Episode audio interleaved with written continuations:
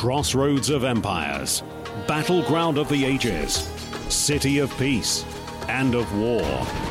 This is Jerusalem, where archaeology uncovers the empires of yesterday, where prophecy decodes the headlines of today. This is where history and prophecy come alive. This is Watch Jerusalem. Hello, welcome to the Watch Jerusalem podcast. I'm Brett Nagtegaal here in Jerusalem, Israel. Today we're going to be talking about the recent discovery, or let's say the recent authentication, of a seal impression bearing the name of King Jeroboam the Second. Jeroboam or Yeroboam is known to us from the Bible, and multiple passages, multiple prophets were actually sent to this individual. Uh, although there are two Jeroboams in the Bible, as you probably know, the first of those Jeroboams was the one that led the northern tribes of Israel in revolt against the house of David, separating uh, and breaking up the united monarchy that was ruled over by David, Solomon, and then his son, Solomon's son, Rehoboam. And uh, shortly thereafter, Jeroboam the First broke away, and thus beginning a new kingdom, uh, separate from King David, separate from rule from Jerusalem, as we've talked about quite a lot on this program. Uh, and then you had these northern tribes, which formed the bulk of ancient Israel, would exist going through nineteen kings, about that, I believe, uh, numerous dynasties, Uh, ruling from Shechem, as Jeroboam would set up, and then Tirzah, and then Samaria underneath uh, later kings. Jeroboam the Second is no relation to Jeroboam the First, although he continued in the ways of his father Jeroboam, if you like, as all the kings of the northern tribes of Israel did, as the Bible brings out. They continued in their rebellion, both against the house of David, both against and, and Jerusalem as being the religious capital of the nation, and they set up their own religion. They worshipped God in their own way, in ways that God didn't like. Some of them were involved in rank paganism, worshipping foreign gods, and others, such as Jeroboam the Second, actually worshipped the God of Israel, but in the wrong way, and it was a counterfeit religion Uh, of of true religion uh, back in ancient ancient Israel. And, and today we're going to talk about him because of a, this recent uh, authentication of a seal impression bearing his name. The seal impression that bears his name is Shema. It says, Shema, well, belonging to Le Shema uh, Eved Yeroboam, or belonging to Shema, the servant or the minister of Jeroboam. This seal impression made its way to the antiquities market uh, back in the early nineteen eighties, and it was bought for just ten shekels, which is an absolute bargain. And because of this low price, uh, the collector didn't necessarily think it was worth, or didn't really think it was probably uh, authentic. However, recent studies, starting about five years ago, of this seal impression have now proven it to be the real deal. This was, in fact, a seal impression, which is basically a signature of the bearer uh, of the seal. So it's the impression that's created from the seal, and perhaps it was a uh, a stone seal. Um, and then it it a lot of the time it's fired to make it very hard. This is just a, made of made of clay, and it is preserved for two thousand seven hundred, two thousand eight hundred years. They're saying that this might be actually the earliest seal impression with ancient uh, Hebrew writing on it, um, because the seal impressions before this time, a lot of them just had pictures, uh, and not necessarily any writing. And yet, once we get to this time, uh, around the eighth century, or the start of the eighth century, uh, B C E, and then on through Jeremiah, all the way through to the captivity of the southern tribes of Judah, you have a lot of these seal impressions coming up. Most of them found in the southern tribes of Judah, uh, southern tribe of Judah. But now we have one of them, at least, there are a few, that come from the northern tribes. And it's bearing none other than Jeroboam the Second's name. Now, if you've listened to Watch Jerusalem, if you've been to our website uh, lately, you know a lot about Jeroboam the Second, perhaps more than more than most biblical scholars. Why? Because Mister Gerald Flurry, our editor-in-chief, has cho- talked about how Jeroboam the Second, uh, anciently, is there's a there is a leader the current president of the United States of America that is actually leading in a way and is typed by that southern, that that, uh, that ancient type, that ancient king of the northern tribes of Israel. And if you type into Google and you just type in Jeroboam, there'll be a number of articles that come up. One will be this one by Amanda Borschel-Dan entitled two thousand seven hundred Years Ago, Tiny Clay Piece, Tiny Clay uh, Piece Sealed Deal for Bible's King Jeroboam the Second. You'll see see that. But then there'll be another a whole host of other stories up there about uh, this article that Mister Mister Gerald Flurry has written that uses this type or uses the comparison uh, of the ancient Jeroboam and talks about how it indicates that Mister Trump will actually remain president of the United States of America, even as we speak, even bar, even in, even uh, even though you see that the media and everyone else uh, believes that Joe Biden is going to be president of the United States. Mister Flurry, based on Uh, this prophecy, both of the history of this ancient Jeroboam, but of course it's written in the former prophets and they are prophetic to this day, Mister Flurry has said, indicates that President Trump is going to continue. And so we, our focus has been on these passages, or one passage in particular of the Bible in Second Kings chapter fourteen for some time now, for at least the last four or five years, or at least last four years, um, because of because of that, this history, but also the prophecy of what it means for today. And then lo and behold, you have King Jeroboam the Second coming back into the focus. And this is, it's interesting because you had this seal impression, and we'll get to to Amanda Borschel-Dan's article here in a second, but it's, you, you've also had an increase in attention to Jeroboam the Second because of the theories and the work of Israel Finkelstein from Tel Aviv University as well of late. Why all this attention to Jeroboam the Second, a figure that doesn't really play much into the account in Kings and Chronicles? I'd be surprised if you know much about him. Uh, just as I didn't until I started researching uh, into him and and uh, have been researching and, and proving what Mister Flurry has written uh, about Jeroboam the Second and the modern type of him.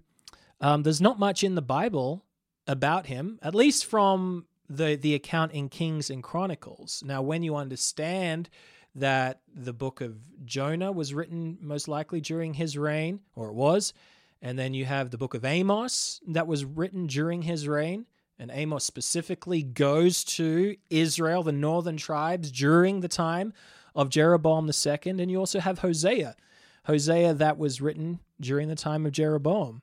That then fills or completes this, the lack of information, let's say, that exists in the book of Kings about this ancient king. So there is quite a lot to study about Jeroboam the Second, the ancient type, and it does parallel in many ways uh, what we are seeing uh, in the United States today, and in effect its relationship, the United States relationship with with Judah, which is the modern state of Israel. Uh, it's it's quite interesting, and of course I don't believe the timing of this is insignificant. The timing isn't.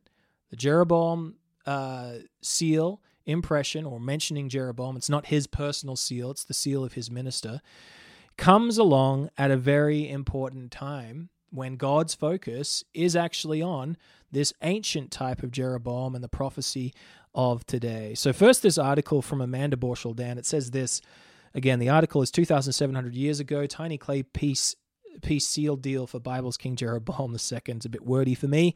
Uh, nevertheless, uh, really good, uh, well-written article by Amanda here, uh, as she usually does. It starts out this way. What is arguably the earliest inscribed clay seal impression from the land of Israel used at the court of an of Israelite King Jeroboam the Second has been authenticated after years of strict laboratory Laboratory testing under the supervision of Ben-Gurion University's Professor Yuval Goron. The inscribed clay, known as a bulla, so a seal impression or bulla, it's the same thing, uh, was purchased without provenance uh, from a Bedouin antiquities merchant in the nineteen eighties and is now thought to be from Jeroboam the Second's eighth century B C E reign. And so he has spent, uh, this professor from uh, Ben-Gurion, Uh, university has spent some a fair whack of time uh, looking over this, and him and other scholars uh, have been looking over this as well. Um, Shmuel Achituv, he's obviously uh, one of the best uh, epigraphers. Uh, he's been looking at this as well, a number of the, and along with another of other uh, researchers from the I A A, Geological Survey, and Ben Gurion University, and they've done lots of tests on this, and they have they they can compare uh, all the ones, all the seal impressions that have been found in appropriate Uh, excavations, scientific excavations found in the right layer for uh, for that the time period that the bulla is purporting to, or that the name of the bulla relates to. And so by comparing all those and the this, the isotopes of the different elements in it and the clay and how it was fired and where the clay came from, the type of clay, they have been able to determine that this is... At least, it goes back two thousand eight hundred, two thousand seven hundred years. It's real. It's not a recent forgery at all. Now, there probably was some uh, uh, misgivings or, or uh, there was some deliberation about whether this was an accurate seal impression or a real one, because back in nineteen oh four at excavations in Megiddo, they have found, or they did find back then, a, an actual seal bigger than this seal impression, but it's basically identical. Uh, an identical seal, it says, belonging to Shema, the Eved Yeroboam, the, the servant or the minister of Jeroboam. They found that, and on the way to Istanbul Museum, unfortunately, that seal impression was lost uh, or taken, so that might come up at some point as well. Um, nevertheless, this one looks very close to that, and so we have a, a an actual impression that was taken of the original Jeroboam seal discovered in nineteen oh four, uh, and so it, people could have said that this bulla or seal impression was just... Uh, they know what it should have looked like uh, because of that, the original seal, and so they recreated something recently. Well, that is not the case. This, after going through this series of tests, it has been proven as being authentic. Jeroboam the Second was a real historical figure that presided over the northern tribes from around seven ninety to around seven fifty B C E. And if you know your history, you know it was just three decades after that that the northern tribes of Israel went into captivity, Assyrian captivity, and became lost. Became lost to history thirty years after Jeroboam the Second reigned. And you see a lot of the reason of why that was the case, and that is the case, why the Israelites have become lost to history. Um, because of the way that King Jeroboam the Second ruled, along with the other northern tri- northern tribes kings, of course.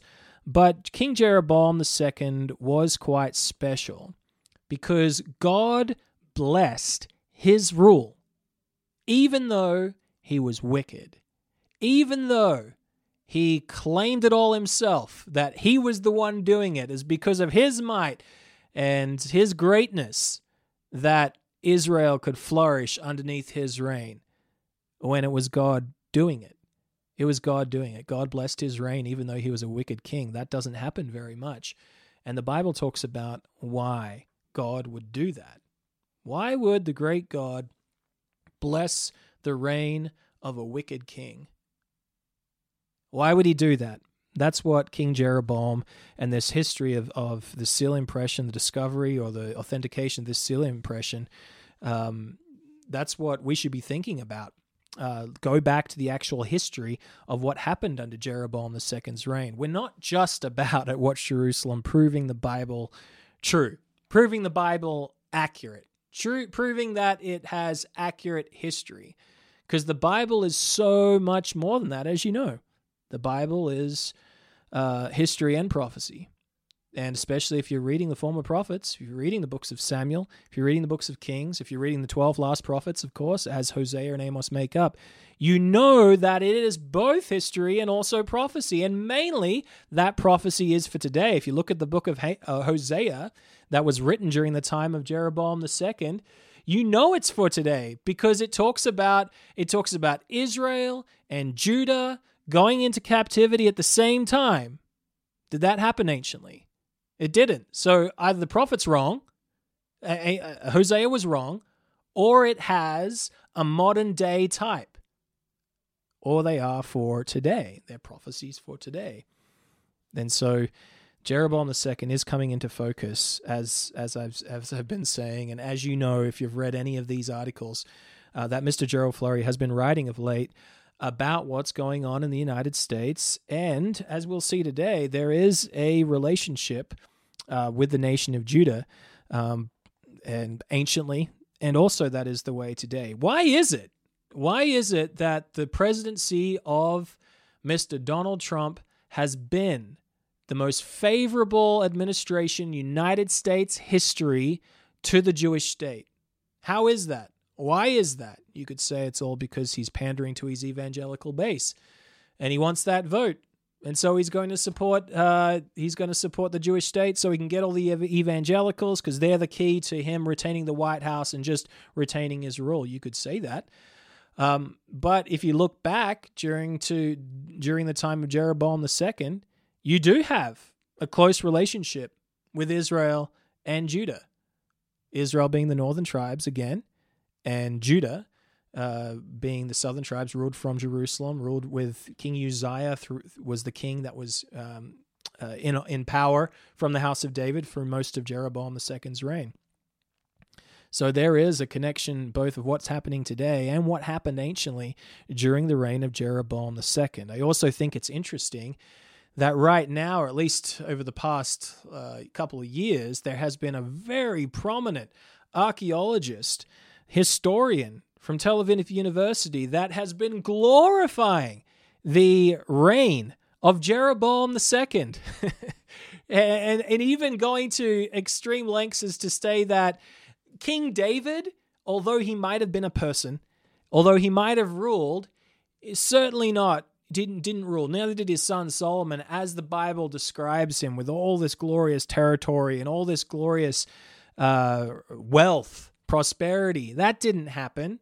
What actually happened, according to this uh, prominent Tel Aviv University professor, is that the Judean authors of the Bible that were writing after Jeroboam the Second's time, one hundred years after, according to him, they actually saw the glorious united monarchy, as he would see it, of Jeroboam the Second, and they put that recent memory, or at least of the past one hundred years, back on the founder of the Judean kingdom, King David. He was of the tribe of Judah. And so the what you have in the Bible is a fantasy, and at least in, ter- in terms of David and Solomon. That's a fantastical story. It didn't happen. What it really is is describing is how Jeroboam the Second ruled, how Jeroboam the Second reigned. It wasn't about David. David was a nothing. It was all about Jeroboam the Second. And the Jews, when they were writing in the sixth century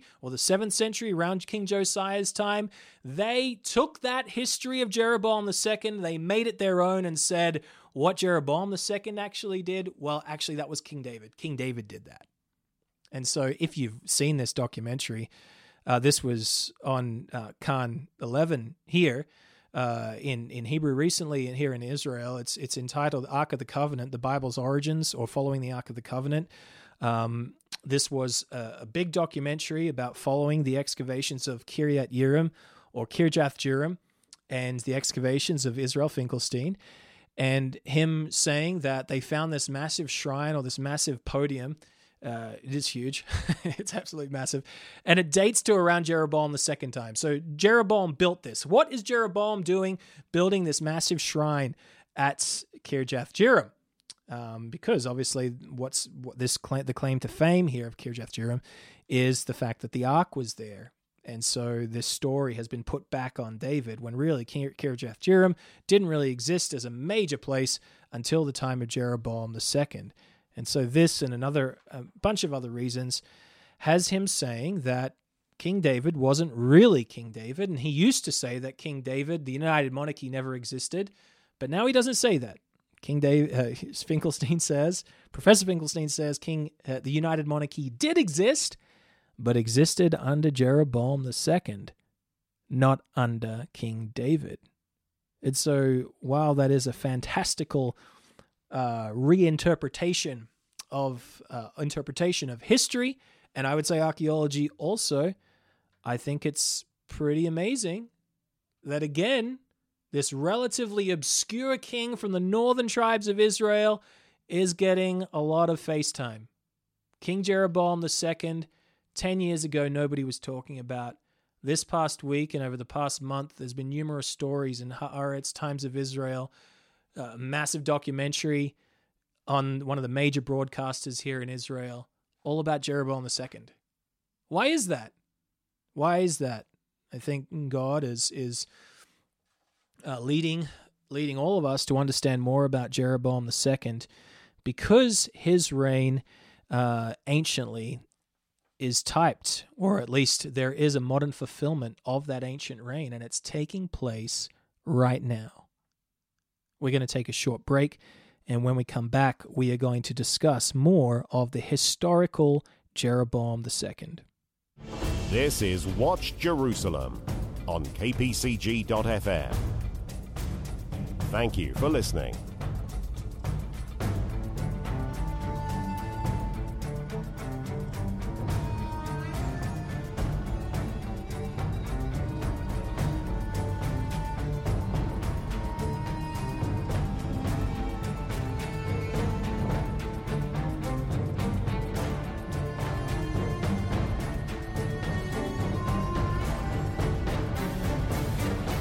Hello, welcome back to Watch Jerusalem. We are talking about King Jeroboam the Second. In the first half, we talked about the seal impression bearing his name, being proven as being authentic. And what we're going to do now is actually go to the biblical passages, or at least some of them, uh, that relate to Jeroboam the Second. Now, in terms of the historical context, again, we're talking about the northern tribes of Israel, uh, ruled from ruled from Samaria at this time.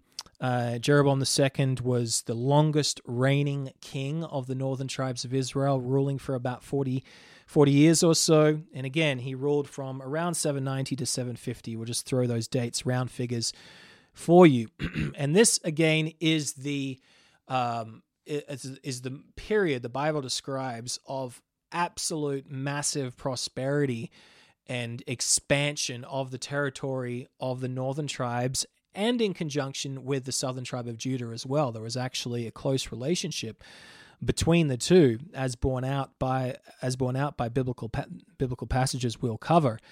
Um, and so this, if you want to talk about just the general theme of Jeroboam the Second's reign, it really was a resurgence in ancient Israel. If you go to thirty years before Jeroboam came along, you had Israel that was extremely uh, uh, being burdened down or punished. Uh, land was taken away from them by the Syrians ruling from Damascus, the Arameans. Uh, they came in and they actually they they took they took over the territories of where the tribe of Reuben was, where the tribe of Gad was, East Manasseh, everything onto the eastern side of the Jordan Jordan River. All that territory belonged to the Arameans. They were fighting against the, the northern tribes of Israel. They even came down and, and fought.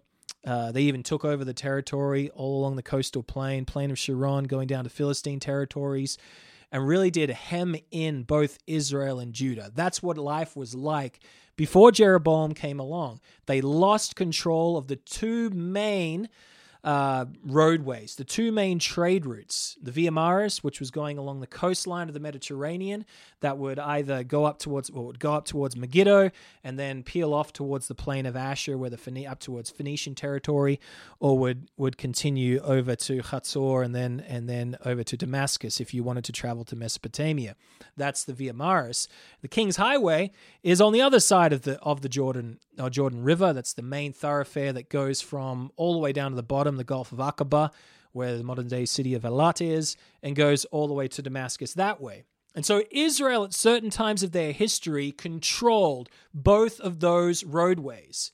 They controlled them during the time of end of David's reign into Solomon's reign.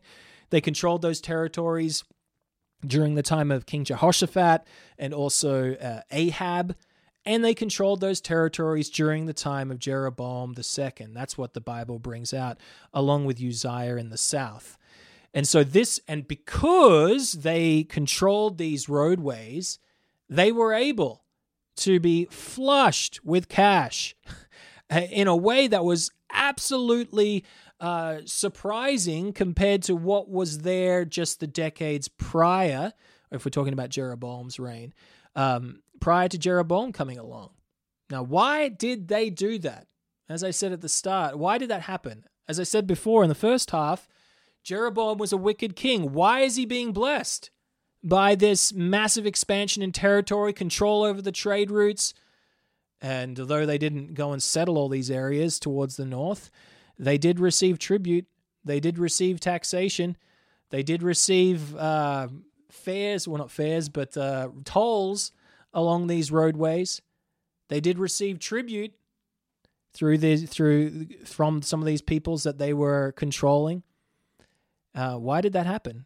Why did that happen? The Bible brings this out, why it happened. And it's incredibly important to realize this fact, especially comparing with what's going on today.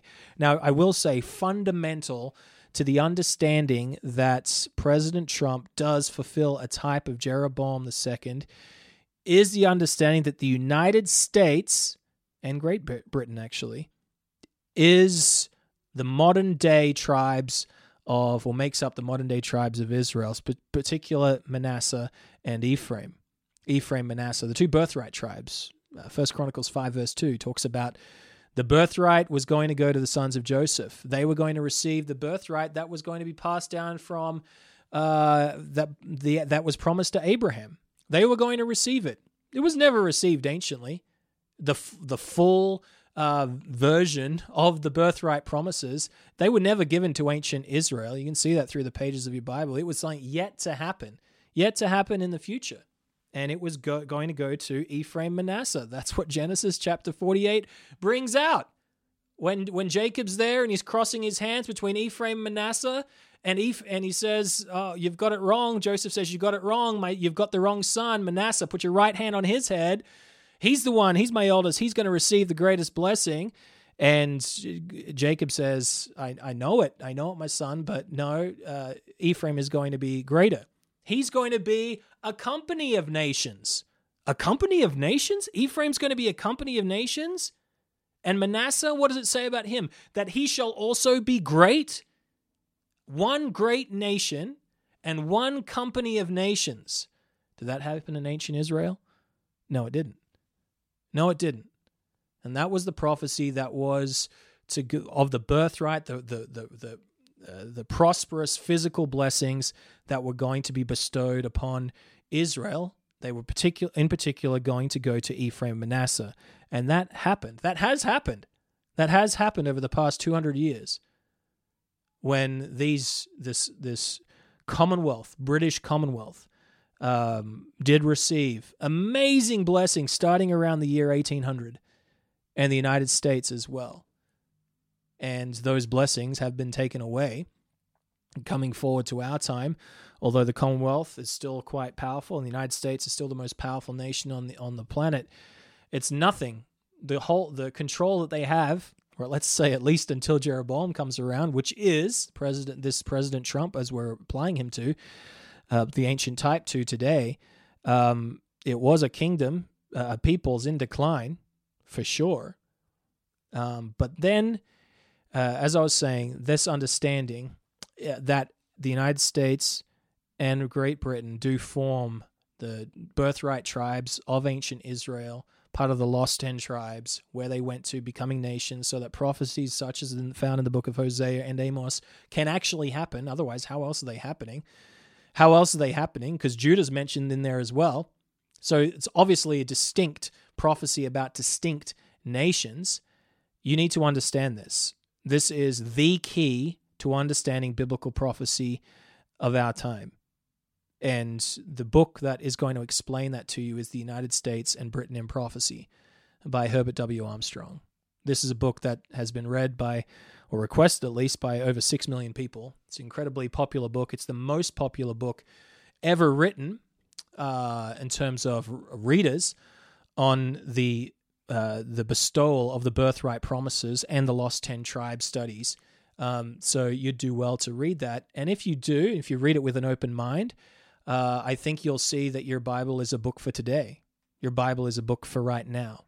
So that understanding is critical to all of this. And if you don't haven't proved that for yourself, I'd advise you to go ahead and prove it. Nothing could be more critical to your understanding that we live in biblical times to this day, and that Jeroboam the second, there is a type of him on the planet today.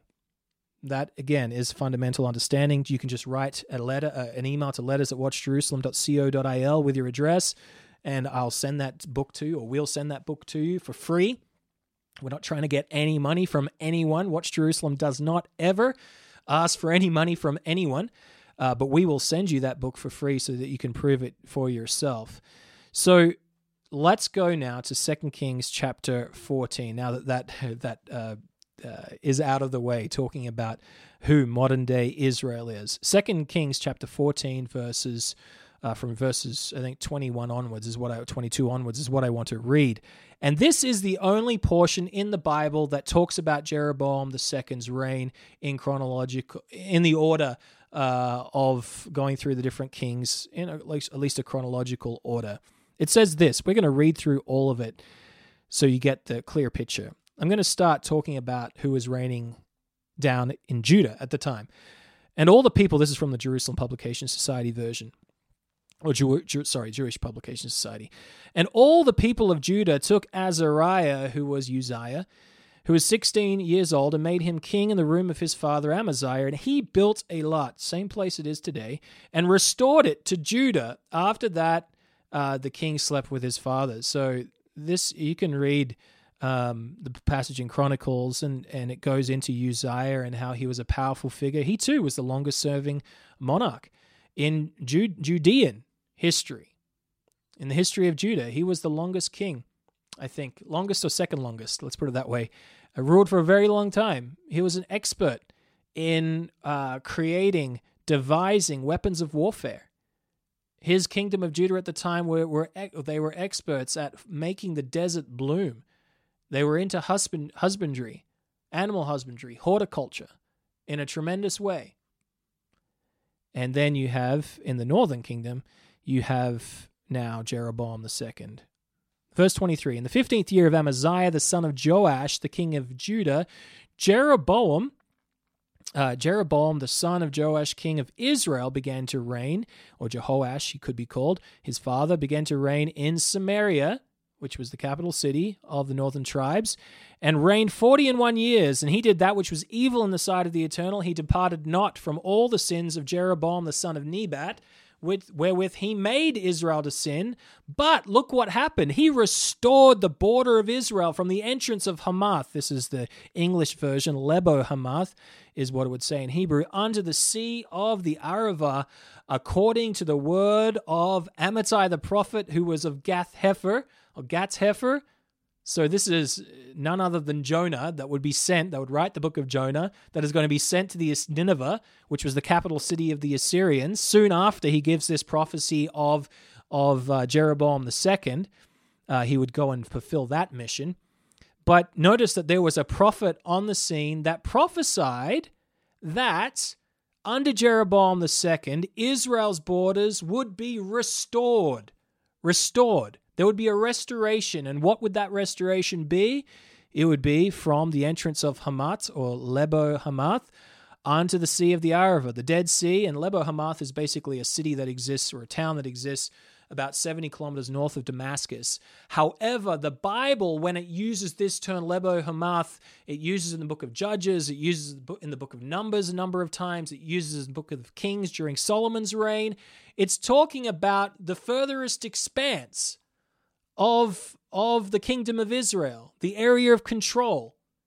And it applies that same area of control that it does to Solomon, that it did to Solomon, it applies it also to Jeroboam the second. Of course it does. That's what Finkelstein says, that Jeroboam, that Solomon was just a copy of Jeroboam the second. So thank you very much, Israel Finkelstein, for, for proving this point for me, that the kingdom of Israel underneath the reign of Uh, of Jeroboam the second was massive, huge, restored.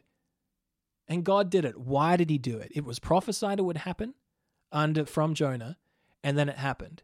But notice why. says here, verse twenty-six, "For the Eternal saw the affliction of Israel, that it was very bitter. For there was none shut up nor left at large, neither was there any helper for Israel." There was no help for Israel. Israel was in a horrible mess. Territory was gone.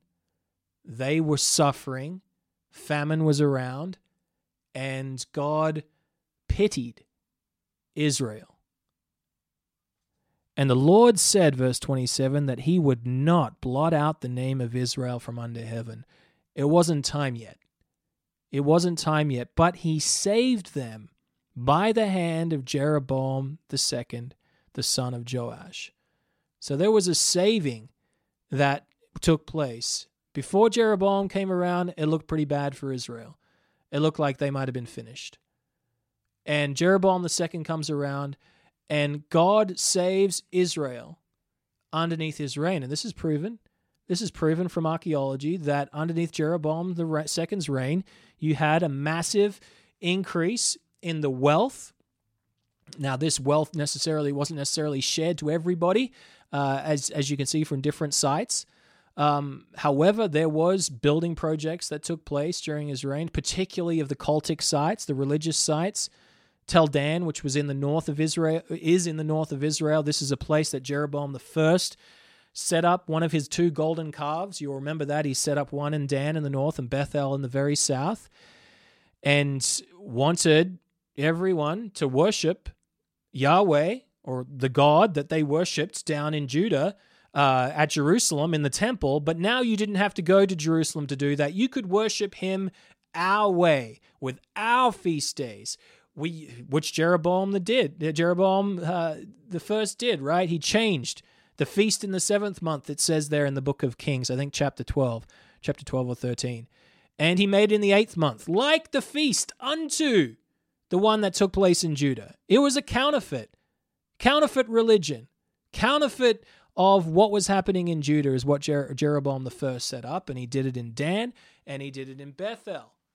And if you look at Tel Dan today, or the ancient remains of Tel Dan as the excavator there has brought out, Uh, it experienced its greatest building and, and resurgence. Well, let's say its greatest period of construction uh, during these during the three hundred, three hundred years or so, or actually more than that, that Israel controlled this this area on and off. Underneath Jeroboam the Second's reign, new cultic sites were set up. Refurbishment of the cultic site that Jeroboam set up at this time as well. How did they do that? How did the money come into the pockets of Jeroboam that his policy was going to be to increase the funding, increase construction around the cultic or religious sites? This was state-funded religion under Jeroboam's time. Now, that happened in Judah as well, but it was state-funded false religion under in the northern kingdom of Israel. And that's why you see massive growth of Tel Dan at this time, during Jeroboam the Second's time.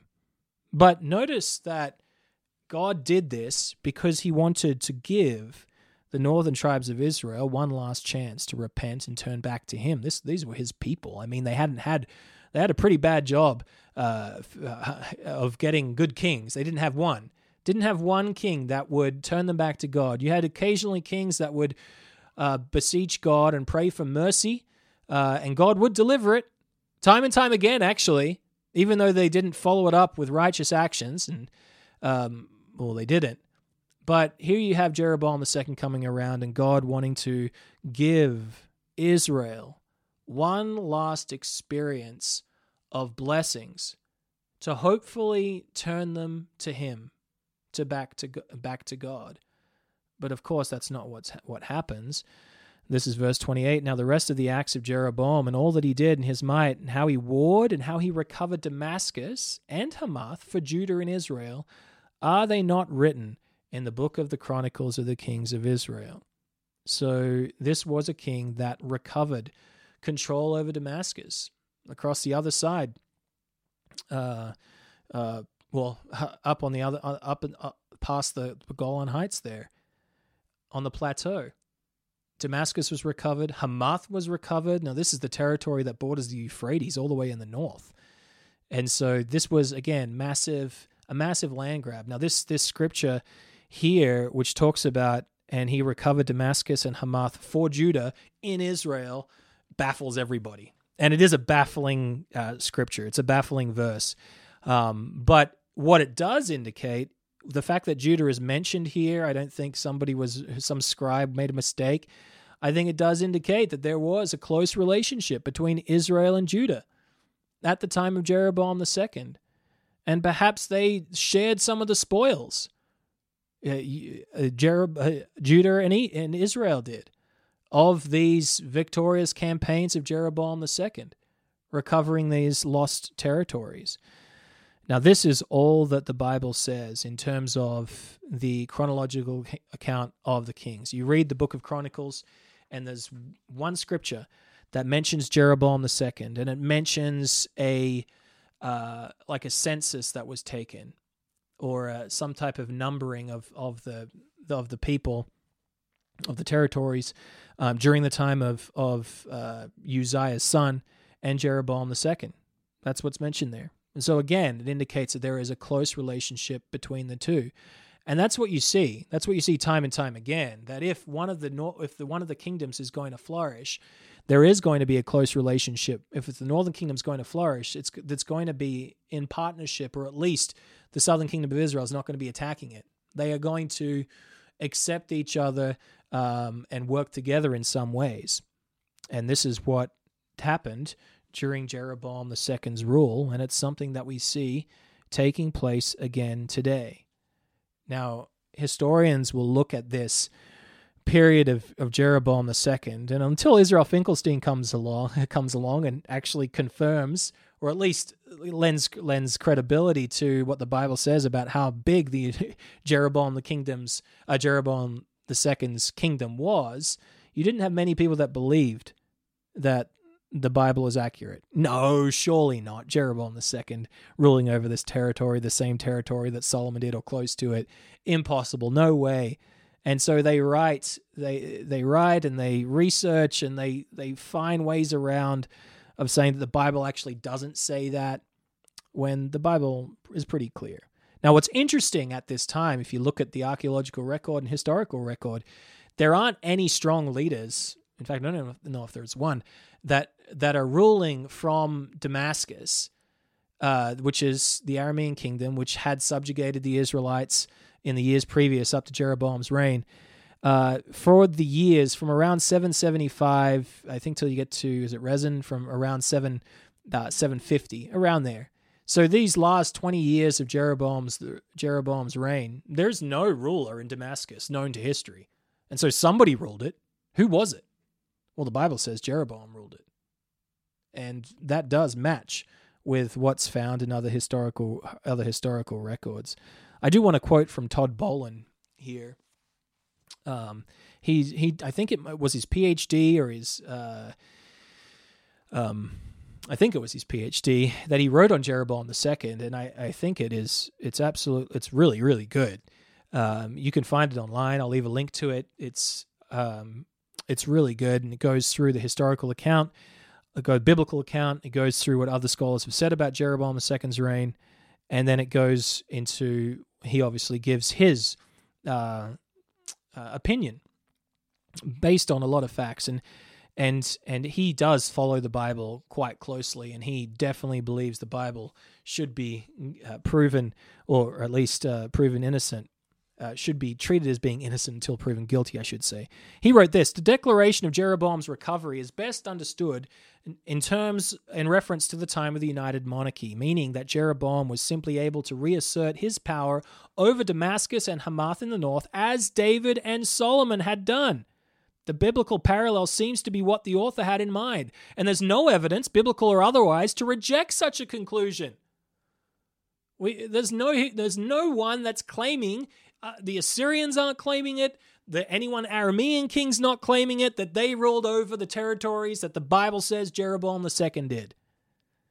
Those who reject, continuing with Bolan, Those who reject of ha- out of hand any possibility of Israelite domination over Damascus and Hamath disregard the integrity of the biblical account.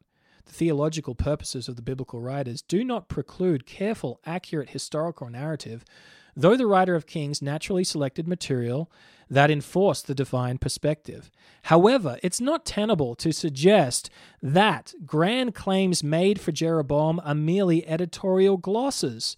It would not fit the theological purpose of the writers to glorify a clearly wicked king. You wouldn't do it, right? You're trying to encourage everybody to be righteous, so why are you going to include, if it's false, this unrighteous, wicked king that experiences this massive resurgence, massive territorial domination? You just wouldn't do it if you were just making up a story. That wouldn't be good for your theological purposes. But it is included in the Bible. The inclusion of the prophetic voice, however, makes it clear that such achievement was owing to the grace of the Lord rather than to any merit on Jeroboam's part. Jeroboam was not the new David, which I think is just really interesting that he puts that in there, nor was he the Messiah, yet the Lord allowed him to regain the territories of the former and future periods of glory. So again, I'm just trying to prove that the ancient Jeroboam did experience uh, massive territorial in, uh, expansion because God wanted to not blot out, not blot out the kingdom of Israel. It wasn't time yet. He was merciful. And that's real history. That's real history. The seal impression proves that Jeroboam was a real man. And then you have the biblical account, the construction going along, going around in, in many places in the northern kingdom during Jeroboam's reign. You have the vacuum created by Assyrian weakness at this point. Assyria, of course, is going to be the nation. The rod of God's anger, Isaiah would call him in chapter ten, that's going to come and take the northern tribes into captivity. Right after Jeroboam the Second died, it would start, yes, that final captivity of the northern tribes of Israel wouldn't take place to thirty years after Jeroboam stopped ruling. However, I mean, if you you look at the, the accounts, and it was only a few years later that the Assyrian king, Tiglath-Pileser the Third, or Pul as he's known also, came down and demanded tribute from, uh, was it Menachem, king of Israel? It was on a downhill slope.